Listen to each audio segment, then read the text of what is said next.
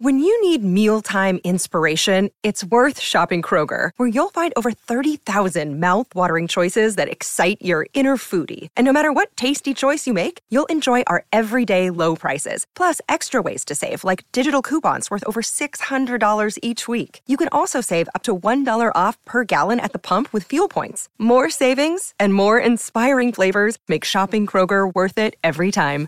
Kroger, fresh for everyone. Fuel restrictions apply.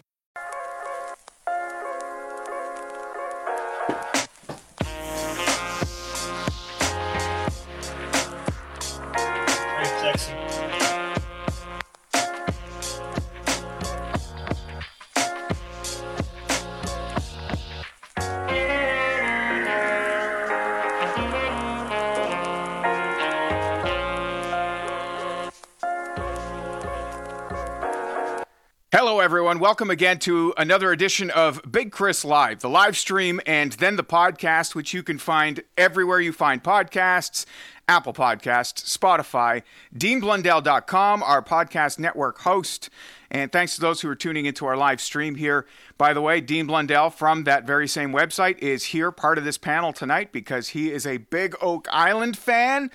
Going to introduce the rest of the panel in just a few seconds. Thank you again for your subscriptions. If you have a chance to leave us a rating in the Apple Podcasts, we've had a few great ones lately.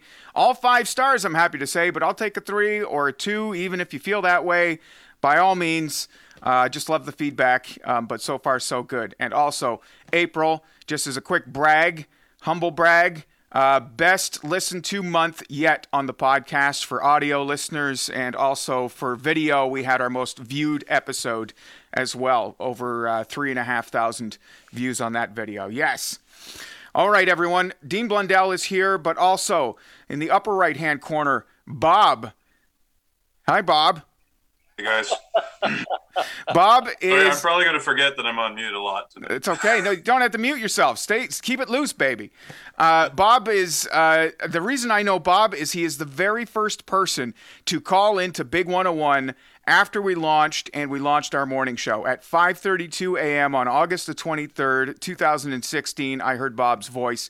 He has followed the show since then. He follows the podcast and he also loves Oak Island, so he's here. Hello, Bob.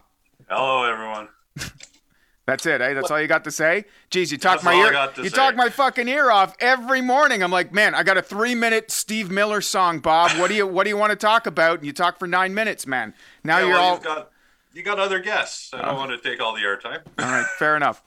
And in the upper left hand corner, a longtime friend and collaborator, Kent Stewart, retired major of the Canadian Forces, now working for Calian Group in Ottawa, and uh, and uh, just a history buff. There is always, when I have a question about something, military history or otherwise, I always know that I can go to you, my friend. My pleasure, sir. Also, if you scroll back in our episodes, episode three of this podcast was on November the 10th. It was titled My Favorite Veteran because Kent is my favorite veteran. So thank you again for your service. We opened up the podcast with a picture of the Oak Island map, which I had on my wall as a sixth grader, and it was just sort of a perfect storm of things. I was given an assignment in sixth grade to study Oak Island. It was a class project and the mystery surrounding it. But I was also at the time reading Treasure Island, reading Kidnapped, as many young 11, 12 year old boys did at the time. I don't know, do they still read those books? But I hope they do.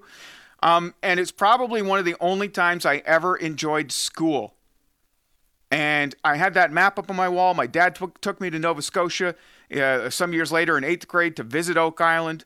I looked down one of those tube things. There was nothing going on at the time. I thought it was a shame. There was some infighting over the property, but uh, no digging was taking place.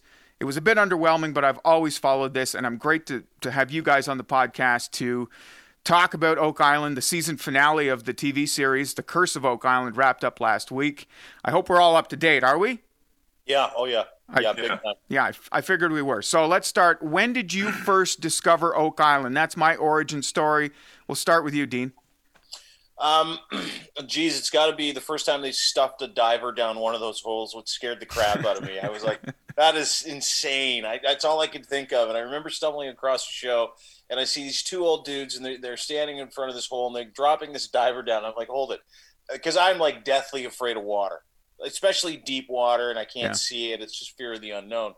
And I was just shook by the fact that they were just looking for treasure down this hole. Like I, and I didn't know anything about it. Like unlike you, I didn't study it in the when I was in the sixth grade. I didn't um, look at any source material. I didn't realize that Oak Island had the history that it had. Um, but always intrigued by the Freemasons, the Knights Templar, and so when they started to kind of wrap that up, and Gary found the the Bobby Dazzler uh, cross, the Templar cross, Yeah. I was absolutely, and they checked the origin of it, where they did the, uh, I think it's called blaze testing, where they where they tested it and they realized where it came from, uh, the era that it came from, which was, I believe, like 1400s, 1500s in that Yeah. time frame, uh, for you know, 15th, 16th century, and I was hooked. I was hooked because I love the history behind it, and then you know to think of the history that it's changing as we're uncovering new things and uh, changing timelines about the first settlers and you know they're they're getting into the Samuel Ball estate and realizing a lot about Yeah. him and you know it's just it's uncovering parts of Canada and and that's what I love about it and honest to God if you want to brass tacks it why I love it my dream is to be a 12 year old boy for the rest of my fucking life and these guys get to do it they get to dig in the dirt every single day and find shit that no one's seen for literally hundreds and hundreds of years it's just a terrific show Yeah, uh, I uh, I agree with wanting to be 12 years old forever. You're doing a good job though with the podcast network, by the way. That uh, merger the other day was big news.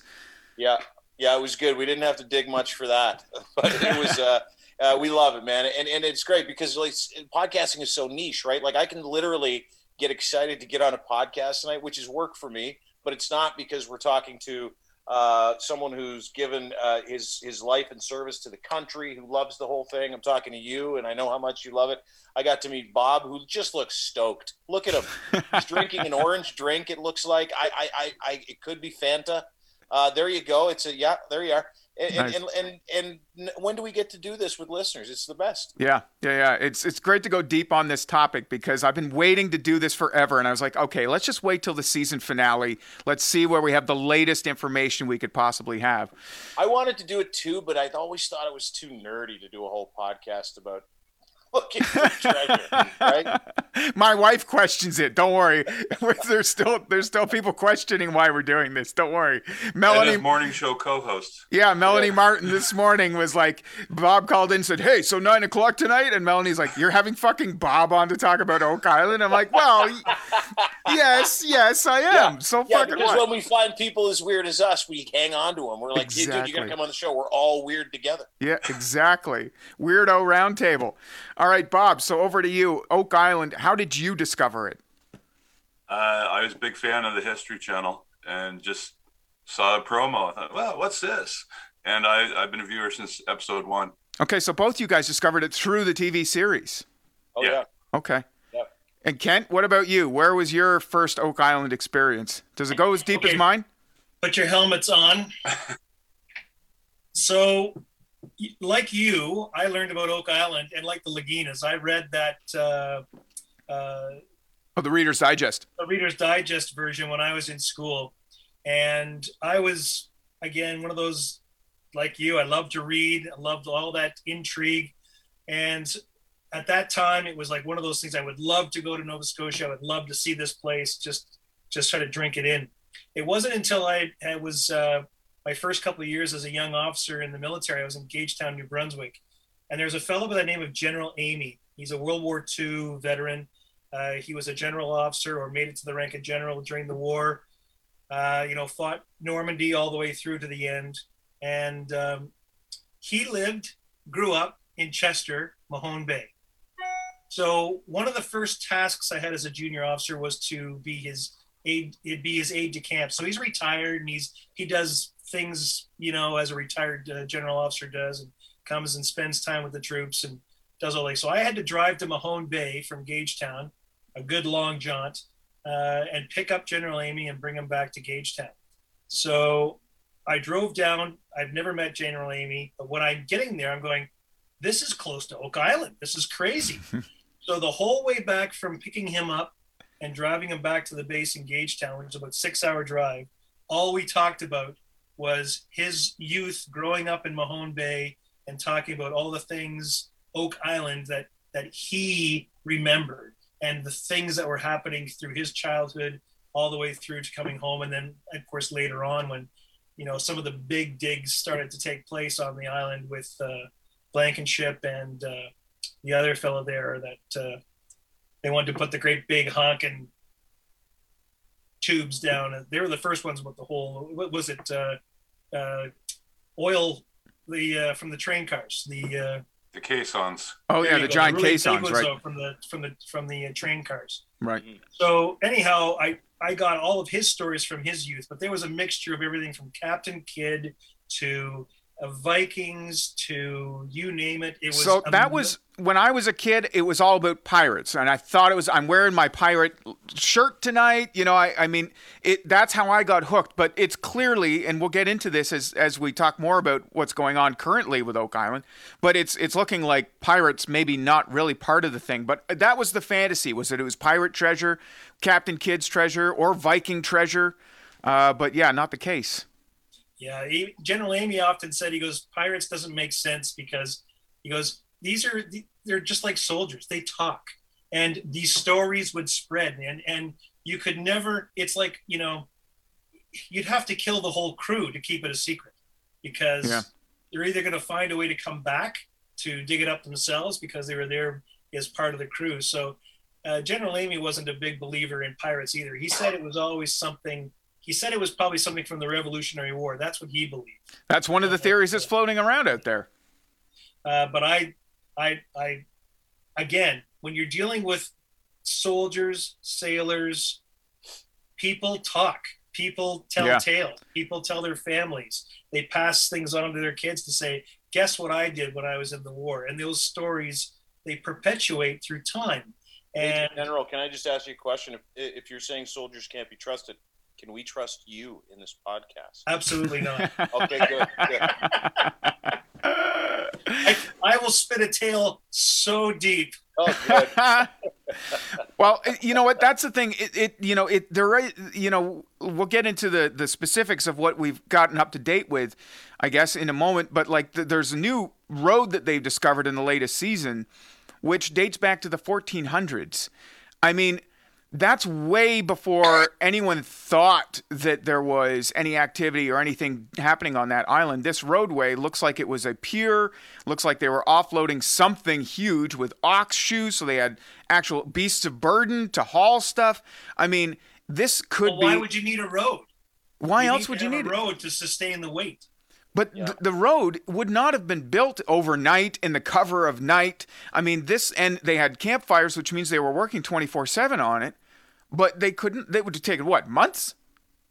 Well, they said, Years. my theory is, yeah, that, that that my understanding is is if if I'm not mistaken, uh, Kent is and Bob, it's it's been happening and did happen for years. Is that you know some of the spikes specifically, and if, and if you haven't watched the show this year, as as you you pointed out, they Yeah. uncovered this road uh, in a swamp, a man-made swamp uh, that's a perfect triangle. And the road really kind of runs along through it. I, I believe it was like 600 meters or 600 feet and everything was graded perfectly. The road that was put down was cobbled with uh, you know different pieces of rock that were perfect sizes. There were there was cribbing under parts of the road as well, and that was literally and and, and you know uh, as, as someone who loves history, if, if you've ever been to Dublin and you realize how young Canada is, um, you know it's not that old when you think about it, but it's life changing and and history changing in the country when you think about that would have been probably the first cobble road ever put in the country, right? Yeah. And they uncover this road and the engineering that went behind it. And their theory is, and, and I like this theory, and I'd love to know what you guys think, is that it, it took several years for them to prep that area, for them to get it to the point where they could do the work, where they could lower what they needed to lower into it, whether it's the Ark of the Covenant or whether it's Shakespeare's great work uh, whatever it is, billions in, in silver and gold, uh, uh, Bobby Dazzlers, what what have you. Mhm. But the, these these things, uh, it required that kind of time, which I think is really incredible. When you think it just speaks to that kind of treasure and how important that was, and what must still be down there. Yeah, there's no way. I don't think that that anybody's gotten to it. And I mean, I'd like to think. I mean, there's some conjecture over that. And for those who are, are unfamiliar with this and who are just playing along for the four, first 14 minutes of this podcast and being like, "All right, what's this Oak Island thing all about?" I'll quickly just run down the sort of history. In that it was in the 1800s that they found a shaft. Oh, sorry, they found a. Oh, I'm pushing all the wrong buttons here. There's the picture of the shaft right there, which went down several ways with different layers of all sorts of stuff. And then they found a stone at 90 feet, which had a weird inscription on it, which I believe there it is right there. That's a picture. That's a replica of the stone because that's another mystery. They don't know where the stone is. But the translation they think they had said that something like 40 million pounds is 90 feet below, or something to that kind of translation. Like it indicated. Yeah, quick question: Did they not find the stone underneath like an old library? No, they proved it wrong. They proved that that wasn't oh, it. Did they? Okay. Yeah, unfortunately. I want to know where the stone is because, you know, you talk about the secrecy or how there's no evidence of them even building a road or, or any oral history uh, of anything happening on the island. Well, where did the stone go? Like, is there a modern day cover up? I mean, that's taking things a little far, but that for me, I wonder if there's still an organization that does not want that treasure found. Is that too far to go? Uh, I, I think the stone is one of those. I think it's part of the myth. I don't actually don't believe that there was a stone, to be honest. Really? I think that was part of the the uh, the the marketing, if you were, if you will, uh, to keep people interested and to invest in the early uh, groups that were digging there they thought there was something there, but to keep people interested, we had to come up with something. But but why would you put a stone if you're the if you're the depositor? Why would you need mm-hmm. anything to indicate how much is down there? That's yeah. true. Yeah, that's true. You only worked for about seven years putting it there, and you're going to leave a stone going, "Here it is." yeah, yeah, and and we'll have a whole like uh, uh, uh, manuscript with all the expenditures and everything, a ledger, if you will. you know, that's what it that's what it was. It's going to lay it all out for you. Here's how much you can spend. Yeah. But this so giant, I, I, it's just like I an ATM receipt. Yeah, it's an ATM receipt, Bob. Yeah. but this, you know, this shaft that was down there, uh, you know, they ended up after getting down there, you can see in the diagram on the screen for those who are watching that there are flood tunnels that were attached to it. And then here's where the flood tunnels are allegedly coming from. This has been investigated by the TV series as well that there are flood tunnels that come out from the ocean in uh, certain types of drains. And then they flooded the shaft, and the treasure hunters were not able to get down deep enough they dug multiple, the whole island is a pincushion by now because it's been over 200 years of people digging shafts, trying to get in, get down, get here, get there, which has also made the investigation pretty difficult. Uh, on the behalf of the guys who were doing the TV show, because how do you know what you're pulling up right now? We've oh, we found a shaft. Well, from when in the last 200 years? So that creates a lot of like there's the, the storytelling conjecture or the storytelling uh, mistruths, whether it's the 90 foot stone or other stories that have been told about the, the history of Oak Island. But then there's also just being able to figure out what's what uh, underground, which I think is, is part of the mystery unto itself. Mm-hmm. Um, yeah, it is. It's funny. It's weird because, you know, you, you, um, every week you watch and every week you get excited because they're uncovering something and and, and I feel like it's part of the as to Kent was saying, there's a bit of a sales job with the TV show too, if, if yeah. I'm to be brutally honest. I do love it. But every time the voice guy cuts in and goes, Is this where the treasure actually is? That happens 25 times a show. Right? yeah. So, and, and, they'll pull up like a piece of leather from a 400 year old boot and we'll all get excited. yeah. but that's, I mean, we are. We're getting excited over like a, a bit of leather from a boot, a buckle, a, a button, you know, things like that. But, you know, these are significant in terms of uh, the overall question that I think a lot of us come back to is who the hell was this? I mean, sure, we want to see the treasure, we want to know the treasure, but the other thing that's stringing me along at least is who was it? Does anyone want to kick off our roundtable on conspiracies or, or theories as to who it was? I think Bob does. Yeah, Bob, you've been quiet over there. What do you think? Well, no, I was going to say that uh, I may not want to say stuff because I might look as foolish as some of the guests they've had with their theories on the show. yeah, there's been some good ones. uh, yeah, just look up at the stars and line up these things, and yeah, it's exactly precise. Yeah. Yeah, the astrology ones are such a stretch for me too. Yeah, I, I hear you, man. Right I'm down happy, to the micron. I'm happy to start if if you want. I could volunteer. All right, Please go ahead. Okay. So we all know the Vikings came to North America in, you know, around 10,000 or sorry, 1000 uh, AD. Yeah. And L'Anse Meadows is there. It's proof positive. But if, you know, we really have to understand how these people worked and they were they were avid travelers and they would have not have stopped just there. They would have kept going. Mm-hmm. And I'm convinced that uh, that they traveled down uh, as far as Martha's Vineyard, you know, the, the whole idea of of uh, Vinland in their in their saga. So, I, I'm I'm a firm believer that because of their the their technology that they had, and they were they were voracious traders and voracious travelers. They probably went further than L'Anse Meadows and and further down the Atlantic coast. Which brings me to the next piece, and I'm just going to try to do this in quick little bits when the Vikings were being, um, you know, Christianized, to use that that term, or Catholicism, you know, Catholicism was was starting to to reach them. Uh, you know, they had friars and and uh, you know religious people that would that would travel with them and go to their uh, uh, to their to their homesteads where they were you know where they're where they're all set up and these are the people, because they could read and write, they would actually start writing down the sagas of the Vikings.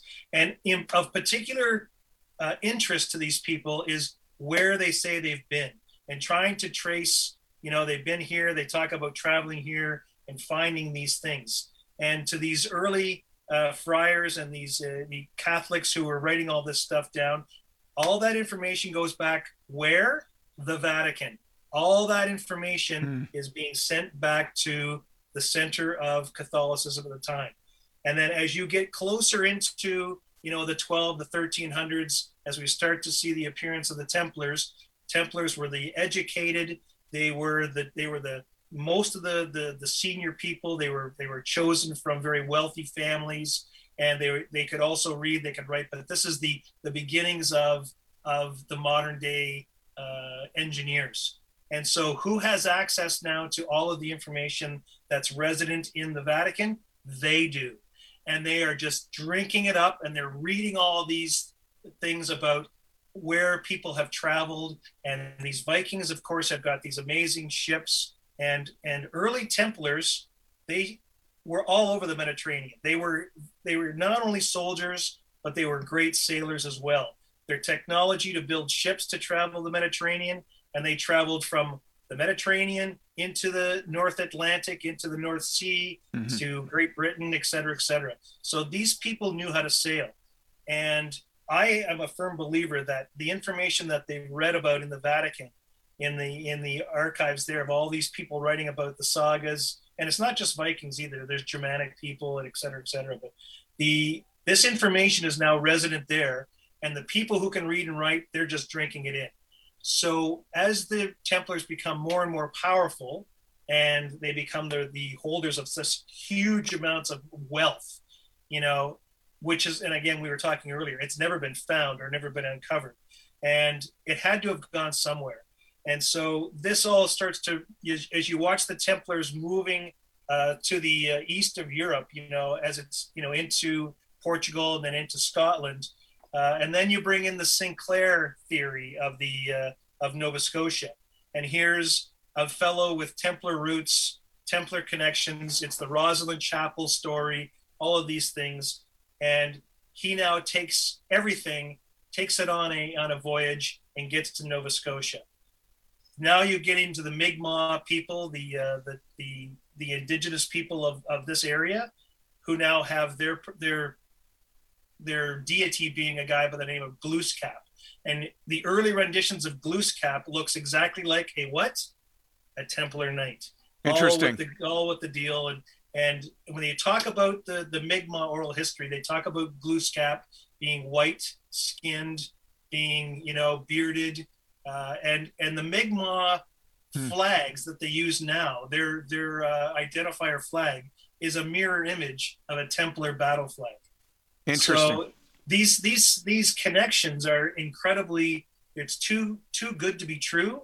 And although a lot of historians will poo-poo it saying no no no no no how do you get these ideas how do you have this oral history if it's not based upon well, something that they've seen. I like Kent how you've thought about how did the Templars know where Nova Scotia was or where where North America was because some of these roads are built in the 1400s that we're we, we were talking about earlier, and so let's, so so and, and they had to be here before.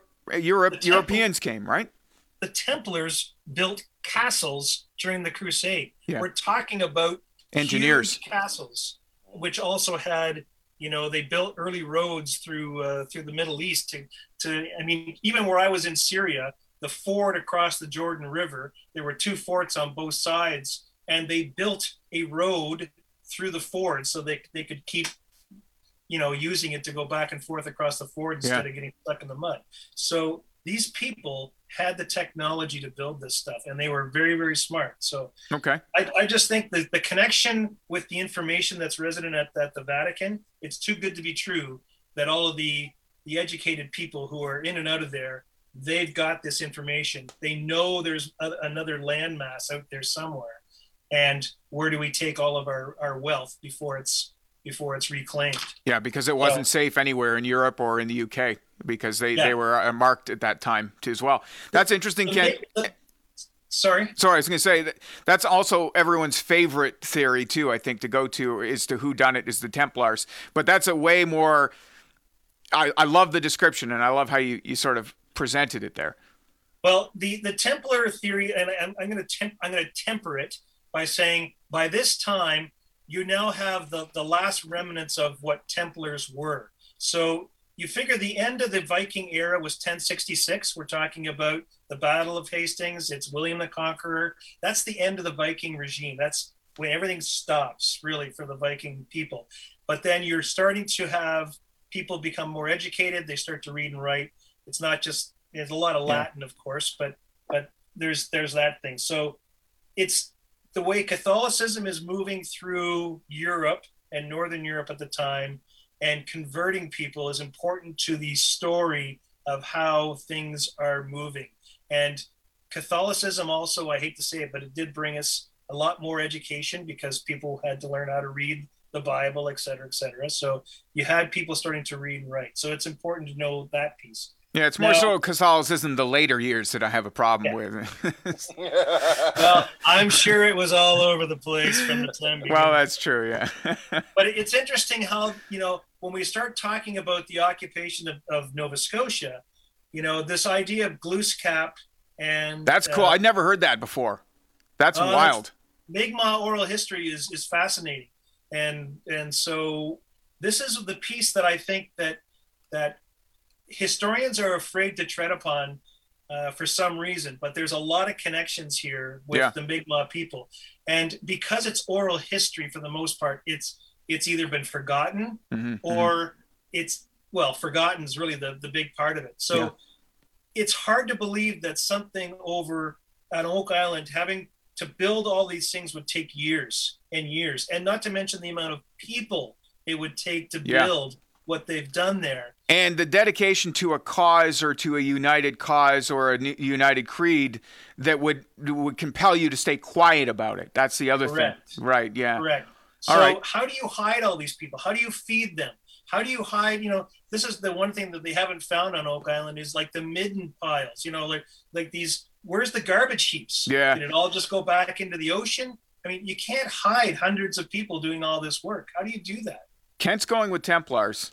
So, I, well, I wanted to temper that, saying this is yeah. what the Templars sort of, you know, they're being killed off. They seem the most. It seems like the right place, right time, the right ability as well. Because again, I wanted it to be pirates when I was a kid, But now, after seeing this, I'm like, pirates aren't fucking smart enough to do all that. The amount of engineering that it would take to build a money pit like that with booby traps coming in from the ocean to have to build that road, there's no way pirates could have done that whatsoever. Not to mention the how to use cocoa or a coconut fiber to actually, you know, filter out the sand that's coming through those through those uh, box drains. Yeah, the drains. That's yeah, ingenious. yeah, So you had to have had some idea of what was what co- what coconut fiber was. Yeah. And how would you know that?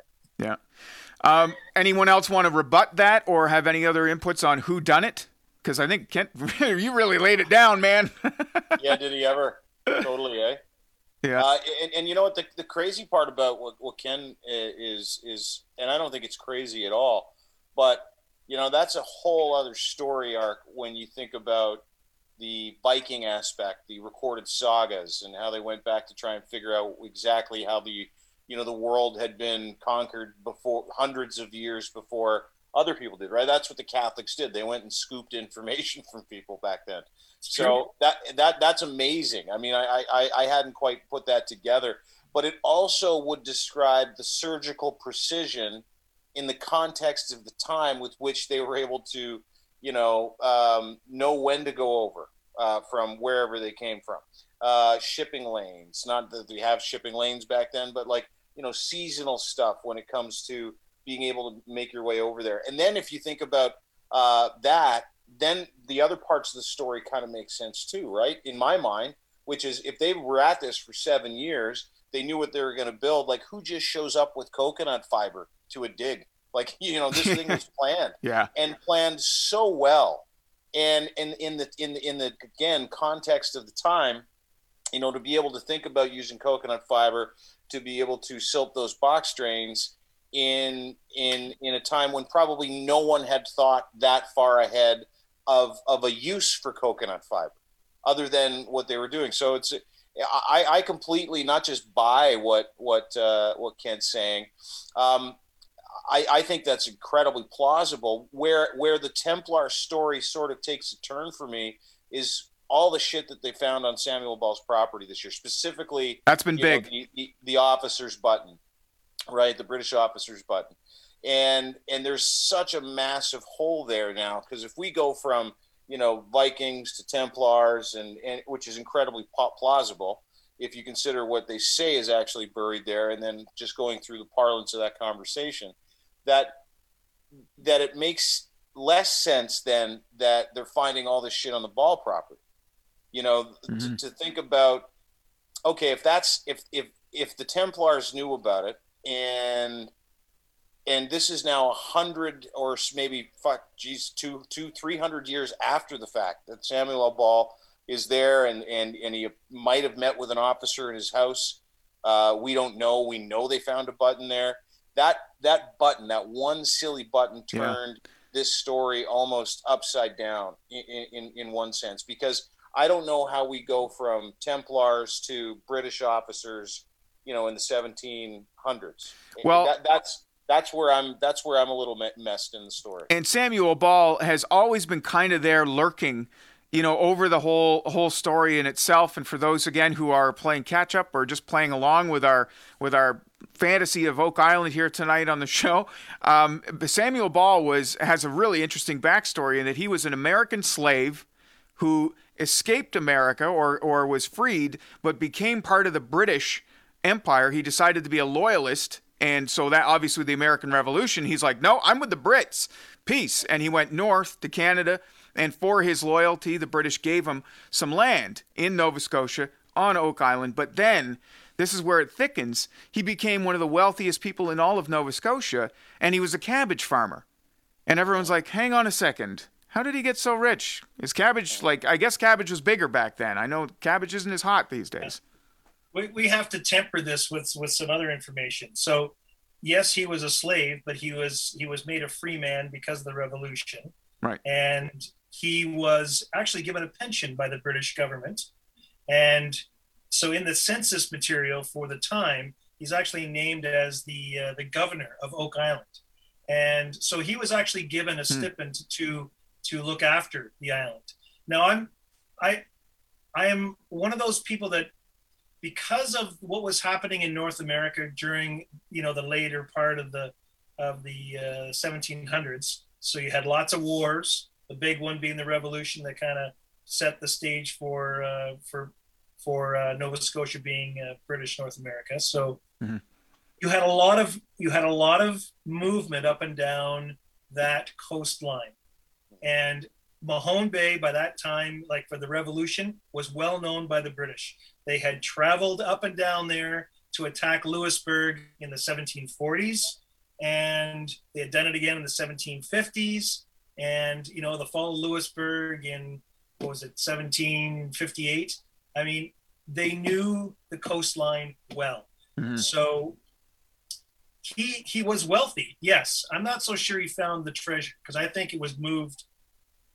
I think it was moved before he actually got there personally. But um, so there's another there's because there's more there's more to the story about about the Templars and the Sinclair family and and everything else. So you've we've talked about the fella up in New Ross that talks it gives them all the information about the about the ironwork. Oh, Yeah. Carman Legge.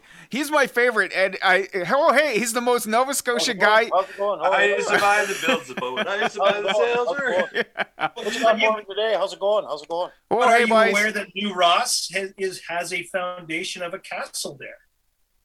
No. No. There, so this is another another part of the Sinclair story and the Interesting. Templars. The later Templars is that they they moved everything up the Gold River up to New Ross, and they they built the foundation of this of this uh, settlement is still there. So one of the early episodes, they went to New Ross and checked it out, but you know it had a had a well and everything else there, but they didn't really they didn't really develop that story too much. But yeah. anyway, I, I think we have to be careful with with Samuel Ball because he was getting a, a pension from the from the British government. He was the keeper of the island, so to speak, and um, Okay. Yeah, he I mean that's an interesting por- portion too. man. Yeah, I mean he was certainly uh, you know related to uh, some higher up powers in in the British uh, the British establishment, right? And and No argument. so to have a naval officer's gold gilded button, you know, still in the foundation of his old home on Oak Island, maybe isn't that hard because he was probably doing business with them more often than we knew. Correct. Not to mention, you know, Mahone Bay would be safe harbor in a storm. I mean, you're leaving Halifax or you're approaching Halifax. You're not going to make it. There's a storm brewing up. Hmm. Mahone Bay is a perfect spot to, to pull in for uh, to to get out of the storm. So the British Navy knew Mahone Bay quite well. Yeah. Back to Carman Legge for a second. He's probably one of my favorite characters on the show, only because half the time they need to have uh, subtitles underneath when he's talking because his accent is so thick. Oh, hey, boys. But, but what? Who is your favorite cast member? Anyone? Bob? Metal detection expert Gary Drayton. Yeah. Him and his Bobby Dazzlers. I bet he nicknamed his penis Bobby Dazzler.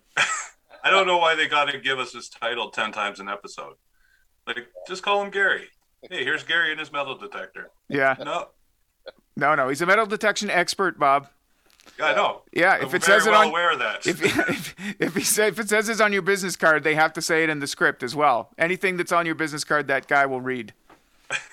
He has got some amazing kit, though. That's just it's crazy Hey, stuff. can I, a quick question? Uh, Yeah. Gary's not my favorite. I think I think uh, I think Rick is, but that it, I just love his stoic nature. Mhm. But back to Gary for a second. Um, do you when you when you watch him and he gets and he gets excited for something, and you see that beautiful piece of machinery in his hand?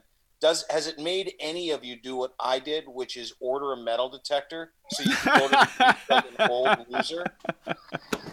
No, I have not ordered a metal detector, but I did think about it. dude it looks so fun it looks incredible like the guy's just w- wandering around with this thing and it makes a noise and you're like instantly hooked it's like fishing right that's all it is it's like fishing for really expensive shit maybe Yeah. like who knows maybe there's a rolex out there for you and you don't even know it and all you got to do is get a $99 little gary uh gary what's his face thing Like, Gary, that's all Gary the need. Gary Drayton special.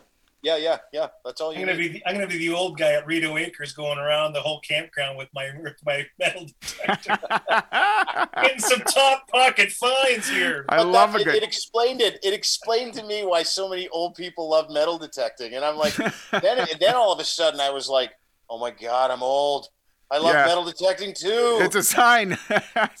well, hey man, it's like you get your Carlsberg years and then your metal detecting years shortly thereafter.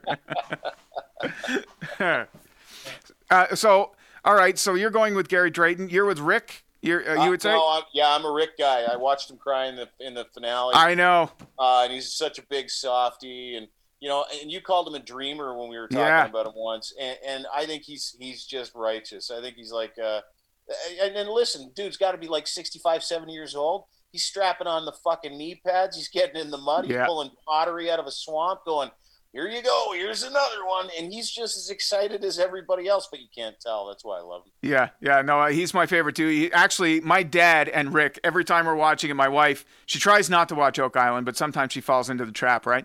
And she'll just, every time he comes on the screen, she's like, oh my God, it's your dad. He'll be crying over something, and she's like, oh my God, it's your dad.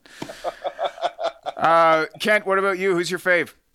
I gotta go with the Billy the Excavator. He's my favorite dude. He's he's he he's just there for the show. I mean, Yeah. he knows how to run everything. Oh yeah. You want, yeah, yeah, no problem. I'll just scrape that a little bit here, a little bit there, and uh, It could literally be four thousand below zero, and he'd be in shorts too, right? Yeah. there at the bottom. he's, yeah, he's a shorts guy.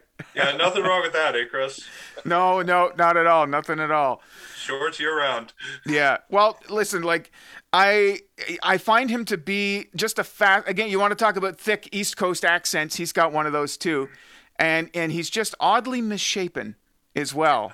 Like from his haircut to the top of his head to his his body, he's just very Oh, he very looks like SpongeBob SquarePants, dude. Yes. Yeah, Yeah, I knew I let's go Blue Noser. Yeah. Can I- can I ask a question? Sure. Can I ask a question for the panel? I know it's your show. Hi, I'm Dean. Thanks, everybody. Hi, Dean. Welcome. Um, I want. I have a question, and and I'll start with Kent because he he referenced it earlier, how he thinks it's been moved. Do you think they're chasing after nothing? Do you think there's anything down Mhm. there? I I think the bulk of it was moved. There might some there might still be some remnants there, but I think the bulk of it was moved, and I think that's what the young lads found. Um, but then there's the question of why would you fill it all back in again if uh, if you were trying to uh, if you had already removed it? So there's that piece as well. So I think there's bits and pieces. I think whatever mechanism they had, they were able to to get in take some out because that would make sense for a bank you know yeah so sort of- that's that's been my theory is that it has it's been because of the amount of evidence in different timelines not all of it is people looking for the treasure. It, it all it doesn't quite all add up yet. I feel like there it was some sort of rudimentary stash or bank that somebody maybe the templars maybe someone else could go to and make a deposit and store stuff or a withdrawal or whatever, right? Um, and that there was maybe some sort of trick to getting through the booby traps, or maybe there was a back door or something that they could have gone into. Is that too crazy, or? i don't think it's too crazy the templars had things like that in a lot of their tunneling systems in some of their castles in, Well, they were great tunnelers too. That's another piece of evidence, right? and they were that's so and so i would i would come back to i think a lot of it i think a lot of it was moved maybe not all of it Mhm. um, but i think there's some mechanism to get in and out of it which of course has been been uh, lost to us in time and the um the other thing I wanted to bring up was this the cocoa fiber. It's an interesting. They haven't picked up on. I'm surprised they haven't talked about it. And, and again, but the Romans used cocoa fiber in the Mediterranean for building their roads and building other other devices. Hmm. Uh, the Templars used it in uh, in in uh, the Mediterranean to mix with their concrete to uh, to build their uh, their castles. And uh, so it's it's it's a piece of material that was well known to engineers of of the time. So it's interesting that it would show up in North America in that in so in a very Hmm. in a very interesting engineering marvel in my in my opinion. But uh, but anyway, on to answer your question, Dean, it's like I I would like to think there's still something there, and maybe there is still something quite significant. I just hope it hasn't been destroyed by the uh, Yeah. you know the the numerous digs, the numerous attempts.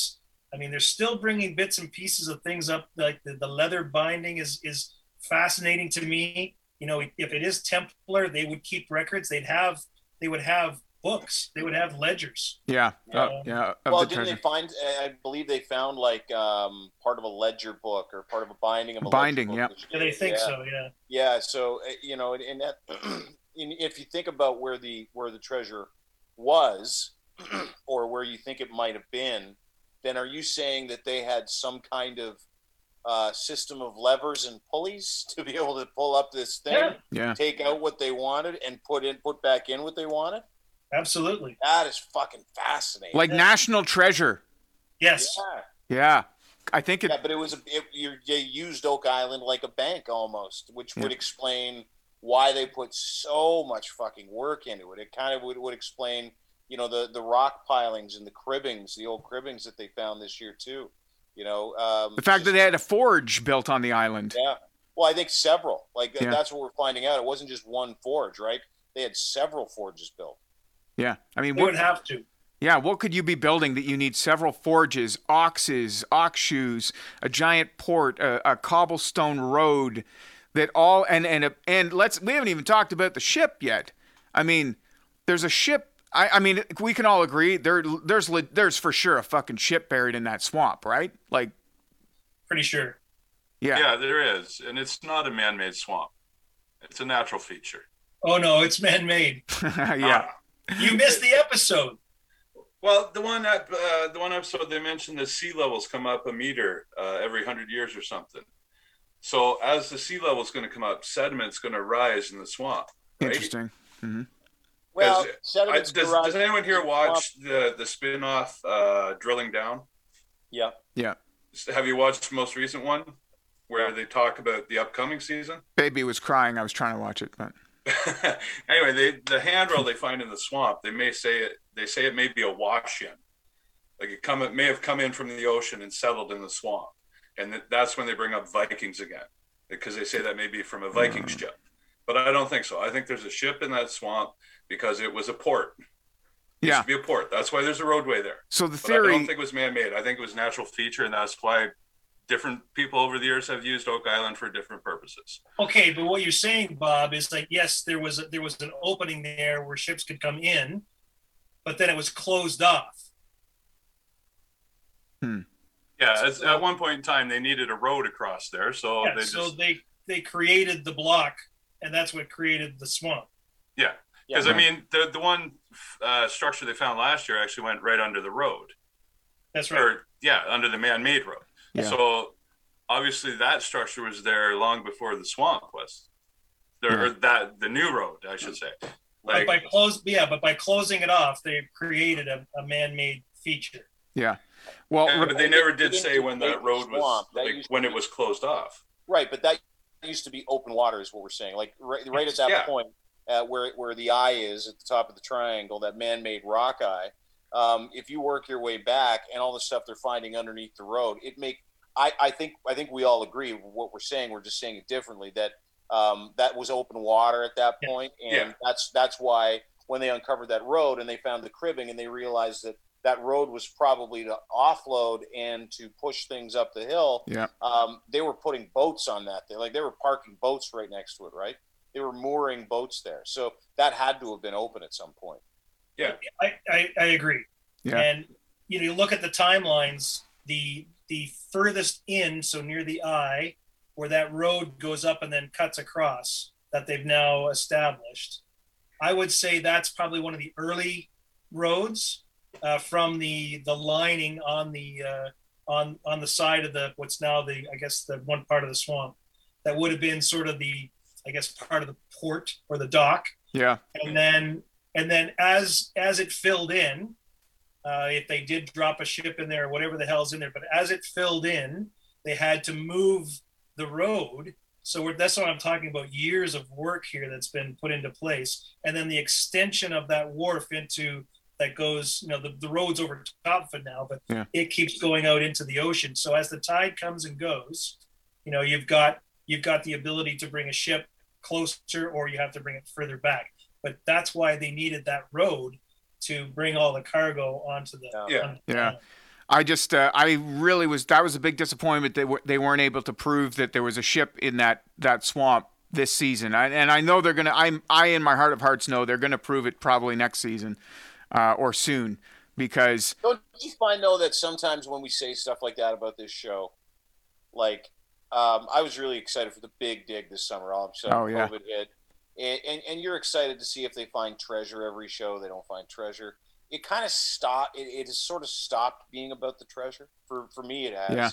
Like it, it, it, it's not about if they ever find a goblet or you know a crucifix of Jesus or three million pounds of silver. That's great. It's almost like a fucking bonus yeah, but you know the history that they're uncovering and the and the, the kind of work the mental work that goes into trying to figure out the engineering as they're trying to explain it.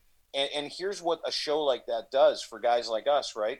All of us have have started watching you know spin-off shows. We've started reading about it. We've started going back in history. Like i watched curse of oak island with my computer in my hand to go back through certain dates to look up what did ox shoes look like you know templar roads how were they built um, now I'm going to, thanks to Kent, who's just destroyed my the rest of my evening. Start reading about Viking influence in that area over the next, you know, uh, couple of days because I get fascinated by this stuff. Right, like it, it's the uncovering of the history, but as as Kent said, it's also the engineering that went Yeah. into this. Yeah. It's it's also you know like they're finding pieces of, of glass. I, I'm I'm fascinated by how stupid this is too. Yeah. Finding pieces of pottery all over the road. I'm like, what the fuck did these guys do before they left? Just throw their dishes on the ground and split? yeah, Like that, you know, to me that those those are those are questions that I have in my head that that kind of fill the, the story in. And as we fill the story in and we find out more, I find that the treasure becomes less relevant. Yeah, no, I, I 100% agree. I, it's it's more so the artifacts and and uh, the story of the whole thing, uncovering again the who done it that we've explored a ton here tonight. Right. Um, but yeah, there's there's so many different threads that you can cling to, and and none of them have to necessarily be the fact that there's a chest of silver or gold at the bottom of some shaft on the island, right? Uh, I think there's, like you say, Dean, there's a bigger picture. There's a much bigger sort of thing at play that if you look at it from a, a grander scheme of things, uh, this is like this is the best Canadian heritage moment that we could ever possibly have on our television Without screens. question. Yeah. Without question, especially during a pandemic. Do you know how important Curse of Oak Island new episodes are during the pandemic? Yeah. Do you have any idea? Dave, when I got home I'm- Wednesday morning and I couldn't download the latest episode, I was so upset. right? Yeah, you, You know, cling to yeah. these things. Yeah. I mean, it's a good thing there was another episode of Drilling Down to watch, or I would have just gone Yeah. into withdrawal. Yeah, it's it's bizarre, and, and and you you form relationships with these guys on the show too, right? Like you know, we, we talk about our favorite our favorite characters. Maybe one of my favorite characters on the show hasn't been on the show for years. It's Zena. Oh, Um, yeah. you know, Yeah, she's and deep. and how important a role she plays in this season and in the last season. I'm, and then this show has so many different characters, and Bob pointed it out earlier that come in and, and out of this show. Like uh, it, it, at the start of the season, this uh, lady was with she had like a I don't know a protractor and a geometry set, and she was like. I've drawn all these lines. This is exactly where your treasure is. And you're like, oh, I'm gonna get so excited now because the treasure. But so you never. I find that I have to temper myself watching the show yeah. because I never want to get my hopes up. And, and I watch it like it's a suspenseful show now too, right? Every time they're digging something up. And, and I don't know if it's if it's the odds of, of them finding something that keeps me coming back. I know that the the extreme interest I have in history keeps me coming back, right? But it's just such a well done program. The way that they they they keep you gilled and and and locked in every week to see Yeah. if they're going to find this treasure but like like I said earlier, it's it's not about that. I'm happy with a piece of leather that was 500 years old that you, you didn't even look like a piece of leather. You know yeah. what I mean? Yeah, yeah. They Could could it be somebody's false teeth? Hey, everything on Oak Island is speculation until three people have the same idea, and then it's fact. There we go. It's like that trade weight. You know, they all had speculation about it, but now it's all of a sudden a precious metals trade weight. It's That's true, A yeah. fact. It's a precious metals trade weight. Not. It couldn't have been Samuel Ball weighing cabbage. You know, like It, it could have been his snuff jar. That's why the Oh, British yeah. Navy was there. They were ripping lines with Samuel Ball. You know, but, you know. So we, we talk about these little bits and pieces that come up. You remember when they found the uh, the the other little the oh it's the end of a swagger stick. It's the end of a drill can Oh, yeah, the end yeah. of a and going it was the end of a lipstick case. I mean, I mean anything, uh, you never heard of it again. They completely just dropped the but Yeah. uh, i want i'd like to go back to uh to the whole idea of how much work this is how many people it would have taken to do the work and the fact that that many people we have very little evidence on the island at all that these people were there Yeah. and it was like it just amazes me how well they either got rid of their garbage uh, you know and, and et cetera et cetera and even even uh, samuel ball's area i mean they're not finding a lot of a lot of refuse that would normally be in a you know a, sort of a farmer's yard Yeah. uh, yeah. as such. So a lot of burning must have went on. But you know, I just, I just, this is where I come back to the whole idea of it had to be an organization that kept its secrets very well because there's absolutely no records of anybody being in Mahone Bay at that time frame ever. Uh, even like I was saying to you earlier, Henry Hudson, when he had his first uh, uh, trips across the Atlantic, he Yeah. went very close to that area uh, before hitting the the uh, Verrazano Straits, and you know he could have he could have gone in there and, and fixed the mast of his ship at one time, uh, but at the end of the day, no one talks about it. Yeah. There's no written record at all. Yeah. zero. That's the first time that really that anyone really had heard of Oak Island for anything notable was the discovery of the money pit originally and that first shaft that they dug. And and other than that, there's no real history to the place. It's pretty unnotable. Um, you're right, Kent. And uh, guys, we got to wrap this up. It's almost been an hour, and uh, and and trust me, I could talk Oak Island forever. Hey, Uh, listen, I just I'm, I know it's time to wrap up because Bob now has his cat in his lap. it's nighttime for what's your cat's name, Bob? This is my 25 pound cat Finnegan. All right, Finnegan. Yeah. It's a big ass Finnegan, cat. boy. Could it be a cat, or is that? Uh, Could it perhaps- be? Could it be a cat? Oh, lastly, before we go, can we all agree Jack Begley is the most fucking annoying character on the show, though? Yes. All I want to say every time is "Shut up, Jack." Shut. Shut the fuck up, Jack. Poor Jack Begley. eh? No, yeah, you Poor feel Jack bad for him. All he's ever done is dig on the sifting table and go, "Wow, wow!" and there you are, ripping him a new one, and he's probably making two hundred and fifty grand a year. So He's an executive producer. You see his name in the credits. He's executive producer. He's probably making a ton. All dude, Stepfather's money. Millions. That's the biggest show on cable television. Yeah, Like if we, you, you, dude, you think we're nerding out and we don't want to? And that's the crazy part too. Like I, I love talking about Oak Island with anybody that, that'll listen to me. And and generally speaking, the only people that watch it are not my age. Yeah. So you know, it's it, it's a little bit weird, but at the same time, you know, it's such a big show, but nobody talks about it because they're like, I don't, I don't, I don't watch shows like that. And you're like, I love that show. I fucking love that show. Uh, Smart guys. I mean, they've got A and E and history and all those. I mean, they're pumping money into this. How do you get that? All those big. I mean, Irving for crying out loud, and those big tube slammer, the you know slab and tomb down there. yeah. That's, that piece of kit is worth Brazilian dollars.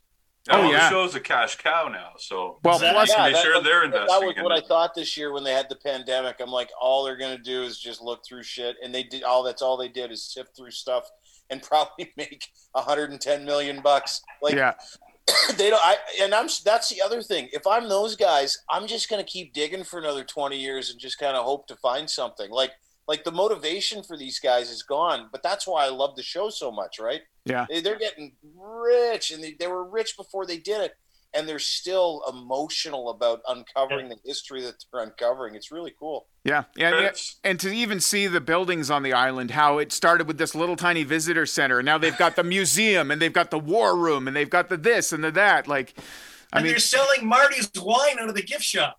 are they, Are they really? do they really? D- Oh, Marty has his the- own. I don't. Oh, okay. I told you I'd spin a story. Fuck yeah, you can tell a Chris, story. can you turn on screen share for a second? Screen share? Oh yeah. Yeah. Fuck, you're a pain in the ass. Sure, Bob. Hang on. Well, I have a question for you guys before we go. Okay. Hang on. Who is can it share? is it about what to start feeding your cat to make make sure it lives? it should be shareable now, Bob. Okay, uh, no, it's about the upcoming season, and I want to know what you guys think of this idea. Uh, can you see it? Yeah. Holy moly! Oh, is that the thing they want to do to dig down? Yeah, they want to use a tunnel boring machine rather than remove like 190 feet of overburden, so they can just drill down at an angle and to 190 feet and go right across. Bob, I'm seeing shades of a uh, an episode of Die Hard here. I'm not sure which one. I think it's the second movie. Well, this hold is a it. screenshot from uh, drilling down. Okay. So th- they're building this for the island. They're, this is something that they're going to do, or is this just like a, hey, we put this together. This is something we're thinking of doing. I don't remember if it was Rick or Marty that came up with this suggestion, but this was one thing rather than spending all the money removing all that overburden, just tunnel down, and because it, it removes its own uh, waste because they, they use conveyor belts and stuff, so they don't have to worry about all that. They just keep tunneling. If they miss it five feet, they turn around and they move over five feet. Like Can you, can you imagine what that would do to any sort of historical documentation Yeah. or The- artifact? yeah, The oh, Holy look, Grail. here's Shakespeare's uh, manuscripts. Oh, Yeah, the Holy Grail got shredded. Sorry, guys. yeah, I didn't think of that idea, but yeah. The Well, crown jewels of France are now, uh, I don't know what they are now. that was- that was fascinating, though, Bob. Hey, good. You know what? The good news is all that dirt that thing kicks on a conveyor belt will keep Jack Begley, that little fucker, busy for a long time. All right, we'll end things on that note. Thank you so much for our panel tonight. And could it be Oak Island Roundtable, Dean Blundell from, yes, deanblundell.com, our podcast network host here for the podcast, Kent Stewart, retired major of the Canadian Forces, and also Bob from Midland, Ontario, also Hey, no, known as thing. Bargain Bob or Man in a Van Bob. We've had a few. Historical job. Penetang. Historical Penetang. Yes, thank you for bringing that up because someone posted on Facebook today that they found some cannonballs from the War of 1812. Yeah, they Oh. Would. It's true. We had a, uh, we do have a military base here, but I, I- like, where's your substantiating evidence saying that's what it is? Like, It was a harbor during the War of 1812. well, yeah, exactly. It was. We have, Okay, all right. uh, We'll do a whole other podcast where Ken, where Ken tells us the history of the harbor of Penetang. It's actually very interesting. I had to do a paper in university on that. Did you really? Oh, that's hilarious. Oh, there's lots of history here, Chris. Well, maybe uh, now that I'm moving to Barrie in uh, June, I'll come up and spend some more time up there. How about that? Sounds good. Okay. We got to do this again before the next season starts. Yeah, maybe before the premiere of the next season, we'll have a reunitation and we'll uh, spin more more theories and see what else shakes out between then and now. I'm going to follow and, the. and do me a favor, guys. Listen, uh, I want everybody to get out there. I want everybody to get a metal detector. And, and what we're going to do is we're going to go to the beach this summer. All four of us. We're going to figure out a place and time. We're going to Penetang. and we're going to go up to Penetang. We're going to look for cannonballs. Yeah, We're going to go back to Bob's house and feed his cat. that sounds like Hey. a blast. uh, all right, gents. Well, in the spirit of Oak Island, let's get after it. All right. Have a great night, everyone. Thanks, Have a guys. good one, See ya. guys. Good talking to you. Pleasure, gents. A pleasure. Good